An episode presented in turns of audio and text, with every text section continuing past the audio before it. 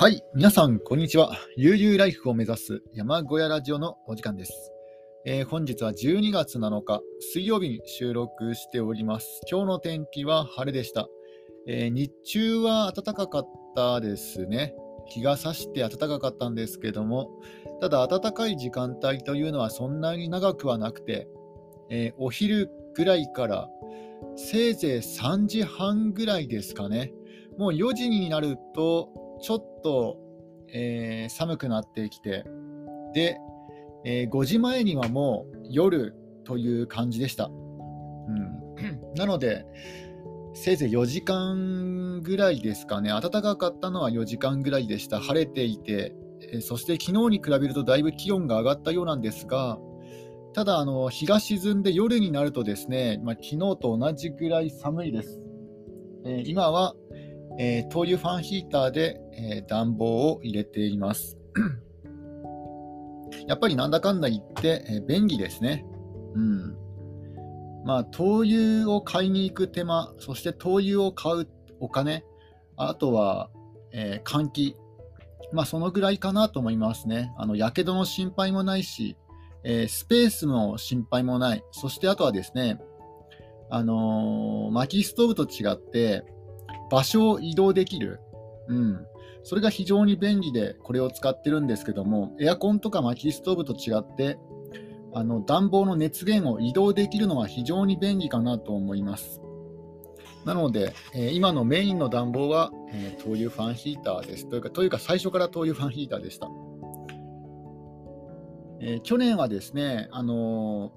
ちょっと試しに、え冬場の暖房をエアコンにしてみたんですけども、これが電気代がめちゃくちゃかさんでしまいまして、なので戻して、えー、灯油ファンヒーターに戻しました。あのエアコンと灯油ファンヒーター、メリット、デメリットあるんですよね。エアコンはあの湿気まで取ってくれるんですよ。だから、えー、それはそれで便利だったんですけども、で今現在はですね灯油ファンヒーター、あの灯油というのはですねあのなんか水蒸気を出すらしくて、あのえー加湿してしまうんですよね。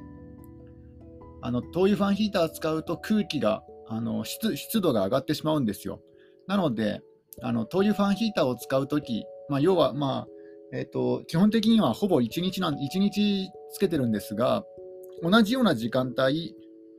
あのー、除湿機をかけています。だこれで、まあ、電気代はこっち、これで、これも食うんですけども、やっぱりエアコンに比べると断然安く済むかなと思いますね。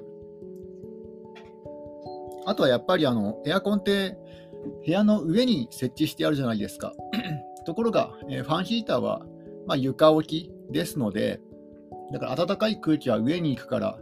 だからこれはこれでいいかなと、灯油ファンヒーターの方が直に暖かい空気が来るからいいかなと思いますね。エアコンの場合はちょっと攪拌させてあげないと、暖かい空気が上にばっかり行ってしまって、ちょっともったいない感じはありますね。まあそんな そんな感じで、えー、暖房、暖房を本格指導、えー、しています。えー、で、えではですね、今日の、え話題は何かと言いますと、えー、海外のタイニーハウス暮らしについてですね、えー、お話をしようかなと思います。まあ、というのも単純に、単純に YouTube でちょっと興味があってあの見ただけなんですけども、タイニーハウスかスペース海外でですね、検索してみたんですが、どうも日本の小屋暮らし、あるいは田舎暮らし、まあ、田舎暮らしは、あ、でも違うかな、やっぱり日本のこういうタイニーハウス暮らしと海外のタイニーハウス暮らし、やっぱり違うなという点は思いました。うん、ちょっとドリンクを飲みます。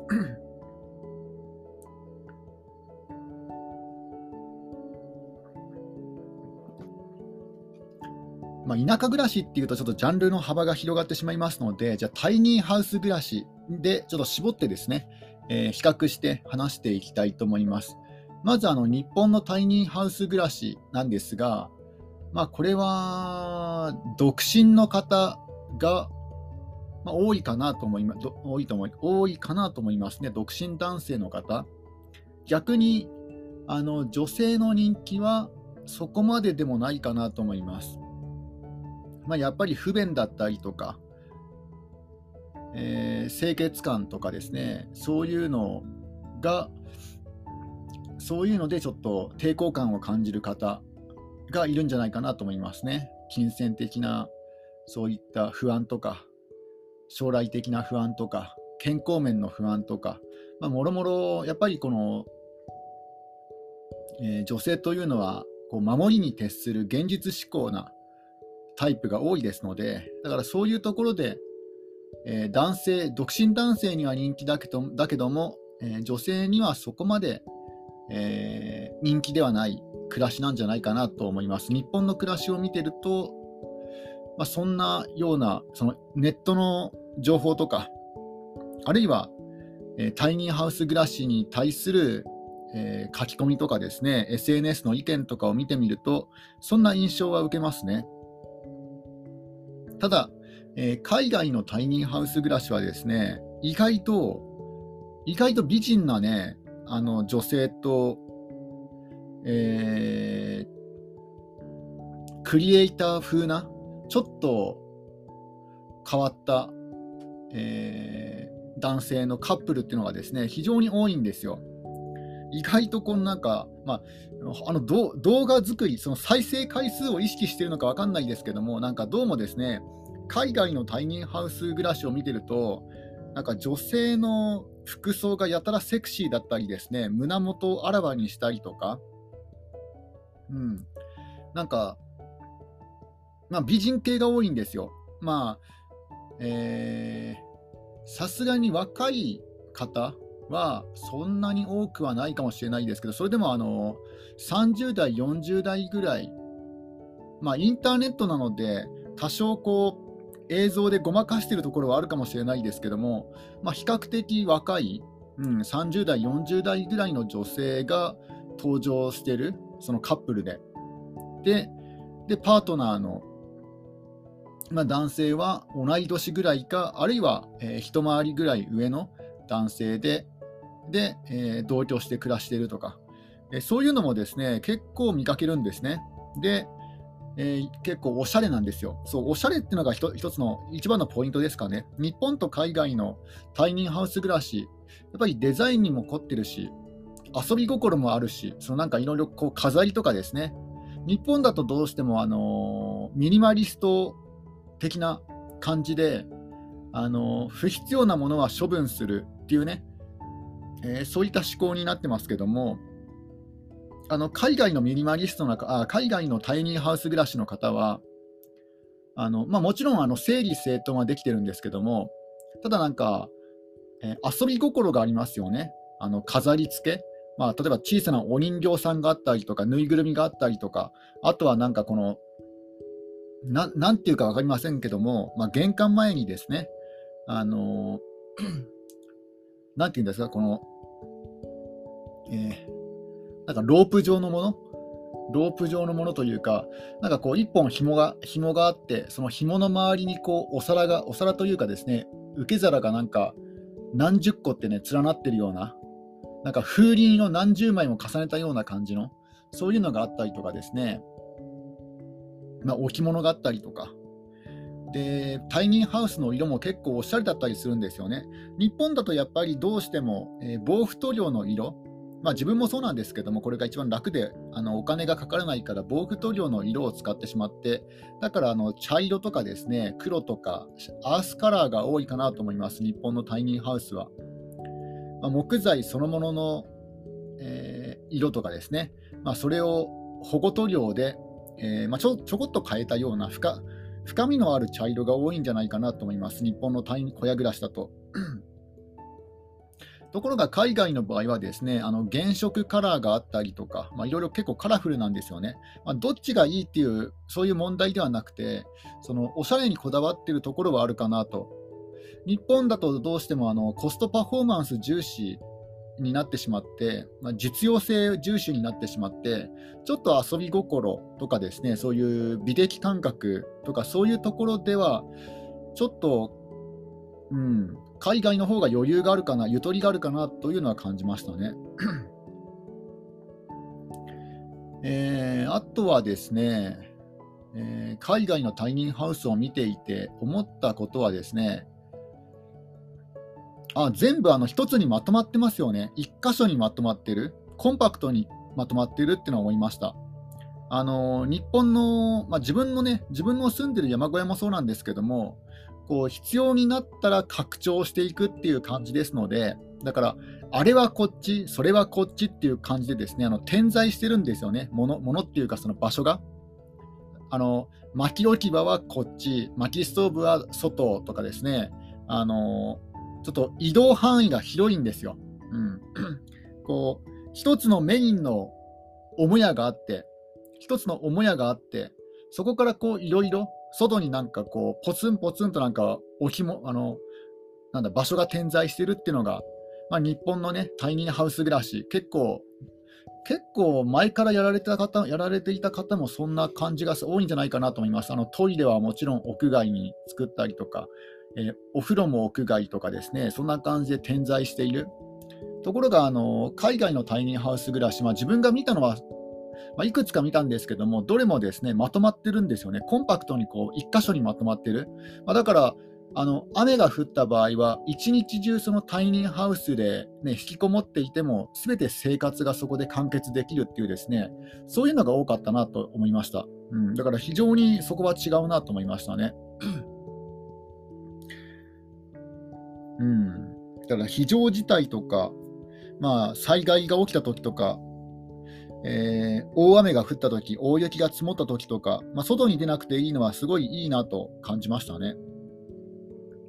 あの薪棚ももう山小屋、タイニーハウスにこう設置、ね、設置してあったりとか、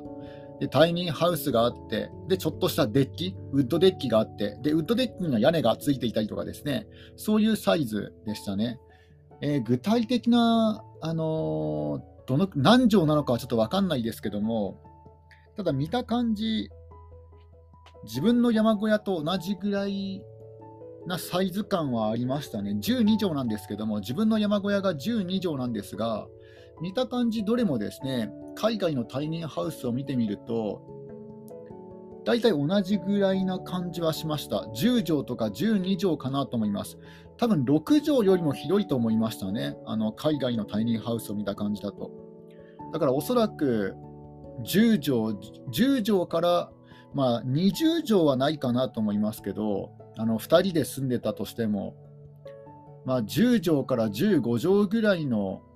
サイズが多いんじゃないかなと思いますけどね。まあ、ただ2階建ての、2階建てとかもあるので、なんとも言えないんですが、ただ、建物のスペース的には10畳ぐらいな印象は受けましたね、パッと見て。うんで、あの、やっぱり天井高いですよね。天井というか屋根が高いですよね。まあ、あの、欧米人大柄というのもあると思うんですけども、日本人に比べて。まあ、自分も屋根は意識して高くしたんですね。あの狭い空間で屋根が狭い、屋根が低いと圧迫感を感じる。あのなんか科学的にもなんか証明されてるんですよね。うつ病になりやすいんですよ。あの天井が低い低い家はうつ病になりやすいっていう、そういったなんか論文かなんかが出てるんですよね。だからそういうのを知っていたので、だから意識的に天井を高くしたんですよ。自分の山小屋は。で、その海外のタイニーハウスもやっぱり天井高かったですね。まあ、これはひょっとしたらロフトを作る作るとかですね、そういう関係もあったのかもしれないですけども、うん、なんか あ結構ロフト付きの建物も多かったですので、まあ、おそらくそういう意味で天井は高かったのかもしれないですね。うんまあ、あとはですね、やっぱり動物を飼っている方、多いなと。日本だと猫が人気ですよね。うん、日本の、えー、こういう田舎暮らし、タイニーハウス暮らし、猫ちゃんが人気だなとは思います。まあ、海外はどちらかというと、犬多い気がしますね、ワンちゃん。うんしかもワンちゃんもですね、あの愛玩動物あの、ちっちゃいサイズではなくて、小型犬ではなくて、中型犬、あるいは大型犬なので、えー、まあ、自分が飼いたいと思ってるようなですね、そういうがん、えー、丈夫そうなタフ、タフガイなワンちゃんなんですよ、どれも。うん、だからやっぱり憧れますね。まあ、そういうのを見ると、まあ、やっぱり犬かなって思っちゃいますよね。うん、飼うんだったら。まあ、ただ、そのどのくらいね、あのー、犬を飼うのに年間年間支出がどのくらいなのかっていうのが全然見当がつきませんので、やっぱ飼いやすい鶏をまた飼うのが一番現実的なのかなとかですね、いろいろ考えちゃうんですよね。まあ、鶏は非常に飼いやすいです。安いし、丈夫だし、寒さに強いし、餌だってホームセンターで普通に売ってるし、うん、言うことないですね。一番飼いやすいペットだと思います。で、メンドリだったら静かだし、うん。ただ、鶏の飼いにくいところは、意外とジャンプ力がある、意外と跳躍力があるので、150センチぐらいの柵だと飛び越えちゃう可能性があるんですよ。だから、柵は150センチ以上、できれば2メートルぐらいの柵がないと難しいですね。そういうことを考えると、ちょっとその柵を作るのが手間かなと思います。ワンちゃんだったら多分そんなに高い柵は必要ないと思うんですけども、うん、そこだけがちょっとですね、あの鶏飼う時の注意注意点かなと思いますね。柵が低すぎると逃げてしまう。であとは穴を掘る、穴を掘る習性があるんですよ。だからちゃんとですね、柵の下まで、ちゃんと穴が掘れないような、そういう風にしてあげないといけないですね。うんまあ、でも、犬や猫と違って、あの病気の心配もまずないしあ、鳥インフルエンザは別として、病気の心配はまずないし、でその予防接種とか、あの虚勢手術とか、そういうのも、そういうワクチンとかも全く必要ないですので、非常に飼いやすいんですよね。なので、まあ、もしかすると、犬を飼いたいけども、やっぱり鶏を飼うっていう可能性もありますね、来年の春。まあ、ちょっと来年の春、何か動物飼いたいなという気持ちは、どんどん高まってますね。うん、あとはですね、海外のえタイニーハウスと日本のタイニーハウスの違いなんですが、まあ、これはですね、あのーまあ、その国のお国柄というかその、その地域の環境があると思うんですが、あの日本だと山林っていうと傾斜地がほとんどじゃないですか。あの海外の、えー、タイニーハウスって大抵が平坦地なんですよね。うん、そこはちょっと羨ましいなと。まあ、ひょっとしたらそのちゃんと整地してからタイニーハウスを作ったのかもしれないですけども、基本的に平坦なんですよ、うん。結構平坦なところが多いんですよ。あの山林といっても平坦なところが多いんですね。日本だとどうしても山林っていうと傾斜地になってしまいますので、その手つかずの、手つかずというか、えー、別荘地とか開拓地とかそういうのではなくて、普通のいわゆる安い山林を買おうとすると、えー、傾斜地になってしまいますので、まあ、急傾斜、あるいは関係者、あの緩い緩い傾斜地もあれば、急な傾斜地もありますけども、まあ、やっぱり傾斜地には違いないかなと。ところが海外の場合は、まあ、比較的平坦地なので、そこは羨ましいなと思いました。あとはですね、日本のようにあの高温多湿ではないですので、床下、床下のあの建物の基礎の部分は割と低いかなと思いましたね。まあ、雪も積もら積もらない、雨もあまり降らないっていうのもあるのかもしれないですけども、1メートルはなかったです。あの自分の山小屋が一番高いところで1メートル、基礎高が1メートルなんですけども、1メートルはなかったですね。全然なかったと思います。多分50から80センチぐらいかなと思いますね。全くないわけじゃないです。あのー、30センチぐらいのところもあったかもしれないですけども、そんなに高くはなかったですね。1メートルはなかったと思います。あとはですね、あのー、これは固定資産税の問題なのかどうか分かんないんですけども、車輪をつけているタイニーハウスも結構ありましたね。まあ、これは日本では固定資産固定資産税対策なんですけども、海外の場合はどうか分かんないですね。その本当にこうキャンピングトレーラー代わりに使ってるのかもしれないですけども、なんか脚立、あ脚立じゃなかった、あの車輪付きの？車輪付きのタイニーハウスも結構ですね、ありました。ちょっとドリンクを飲みます。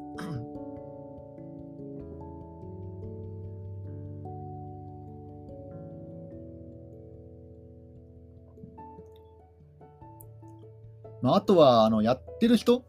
ユーザーが多いかなと思いました。あの海外、まあ、日本に比べて海外の方が DIY や多いと思いますので、人口的に。まあ、海外の方が本格的ですからね、DIY やは。だから、え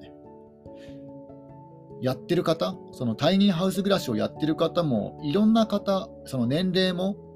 年齢もそうだし、性別もそうだし、いろんな方がですね、いると思います。あと、ちょっとね、気になったのは、やっぱりあの海外だからというのもあると思うんですけども、あのタトゥーを入れてる方、多い気がしましたね。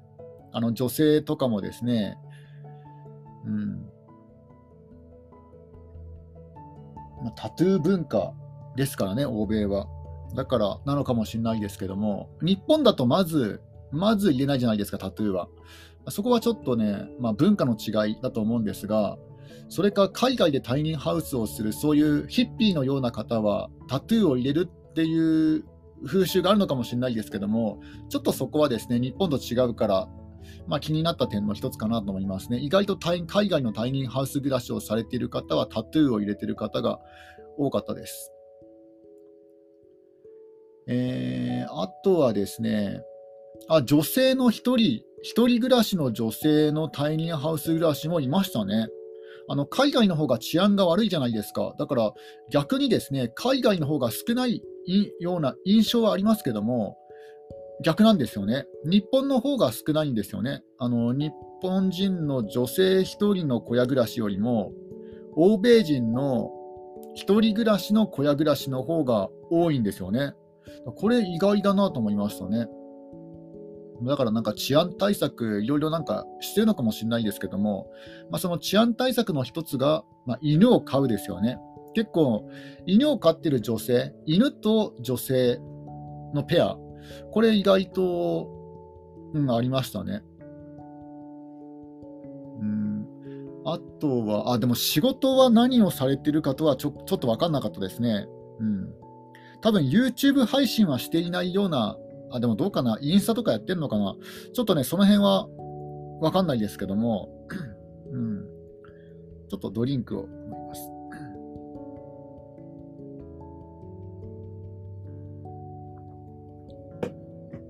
あと気になったのはですね、シンクが小さかった気がし、小さかったです。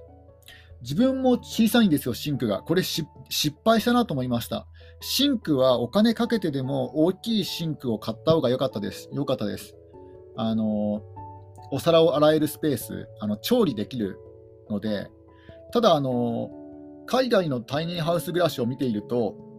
あのシンクそのものは小さいんですけども、その料理をするスペース、そのね、野菜を切ったりとか、えー、なんかをこねたりとかですね、そういうスペースは大きいんですよね。あのキッチンテーブルは大きいんですよ。あの調理台、調理台は大きいんですけども、シンクそのものは小さかったです。まあ、これはなんかね、理由があるのかもしれないですけども、うん、そこはちょっと気になりましたね。あとはあのもう全部室内に入れてますよね。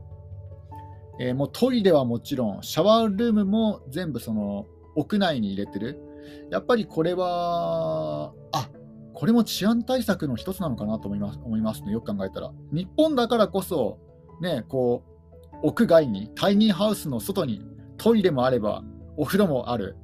でですけどもあ、ひょっとしたらそうかもしれないですね。日本の方が治安がいいからそういうことができる。だって全部に鍵かけるわけにはいかないですからね。そのシャワールーム、トイレ、全部ね、一つ一つ鍵かけられるようにしたら面倒ですからね。全部に防犯カメラセットすることも難しいし。なので、えー、だから海外は全部一つに、タイニーハウス一つに、その水回り物も全部含めて、シンクもそうだし、シャワー、バスルーム、トイトイレもね、そんな感じでまとまってるんじゃないかなと思いましたね。あとはですね、あ電気とかソーラーパネルに関してはちょっと自分、英語が分からないので、あの自分が見たあのおあの海外のタイニーハウスは全部英語なんですよ。音声が英語で。まあ、中には日本語字幕ができるやつもあったんですけども、ちょっと英語が全然分からないので、どういうふうにそのインフラ設備を整えてるかとか、そういうのはちょっと分かんなかったですね。えー、中には近所がいる、近所がいるというか、えー、中にはそのグルグループというか、なんだろう、集団で、集団でタイニーハウスで暮らしている方、その集団っていうのは、その一つのエリアに何軒かね、タイニーハウスがあったりとか、えー、そういう生活をされている方とかですね、まあ、あとはもう基本1人、1人ですかね、1人、あるいはカップル、うん、子供がいなかったですね、そういえば。うん、子供がいるタイニーハウス暮らしはまだ見てないかなと思います。あの海外のタイニーハウス暮らし。やっぱり、あのー、子供を作らないカップルがそういうタイニーハウス暮らしに憧れてるのかなとも思いますよね。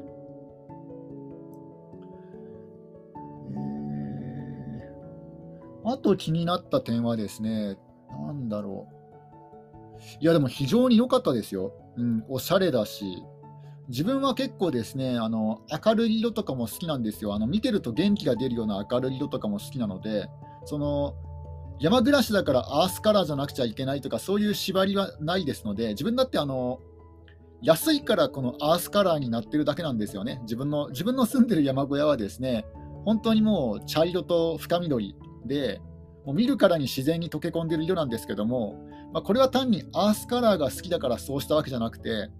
あの防腐塗料を塗るとあの深深い茶色になるし、で屋根はもともとの屋根材がそういう色だったからなんですけども、だこだわりがあってやったわけじゃないんですよね。うん まあ、実はあのもうちょっと明るい色が好きな好きだったりするんですよね。海外のそういう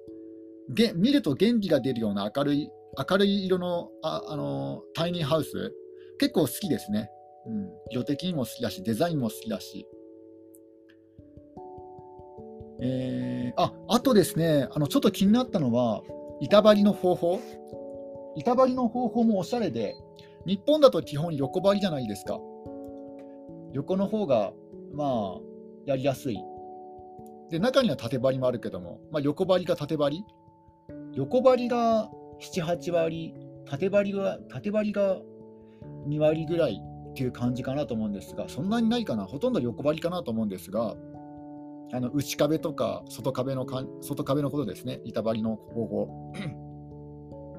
あの海外の自分が見たのはですね斜め張りをされてました。これ非常に珍しいなと思います。日本で見たことないんですよ。あの斜めに板を張る。うん、だから結構こういうデザインとか、なんかこの見見た目にこだわってますよね。実用性とかよりもなんか見た目にこだわってるんだなと思いました。うん、あとはあ、あとはですね、屋内だけではなくて、屋外、例えば玄関前とか、あとはアプローチとか、そういうところまで、まあ、気を使っている方、こだわっている方多いなっていうのはありましたね。その外からの外観、うん、外観もこだわっている。だから未完成のタイニーハウスはなかったですよね。もう全部完成。なんか例えば自分の山小屋はまだ未完成なんですよ、あのえーと内装が。まあ、でもあの海外のタイニーハウス暮らしをされてる方は例えばあの、えー、防水糖質シートが見えちゃってるとかですね。断熱材が見えちゃってるとかですね。そういう未完成さがないんですよね。もうなんか綺麗にも仕上がった状態、まあ、ひょっとしたらそういうのは映さなかったのかもしれないですけどもなんか綺麗な状態でした、うん。ああと気になったのはですね、あの巻き棚があったんですけども、いや、薪の量が少なかったなと思いましたね。あの見た目はいいんですけども、見た目は美しくてこじんまり、ね、まとまってるからいいなと思ったんですけども、どうもね、薪の量が少ない気がしました。えー、ワンシーズン持たないぐらいの薪の量だったですね。そこちょっと気になったんですが、まあ、まあ、暖かい地方なのかもしれないなとか思いながら見てましたね。まあ、今日はこれで、えー終わりにします。終わり。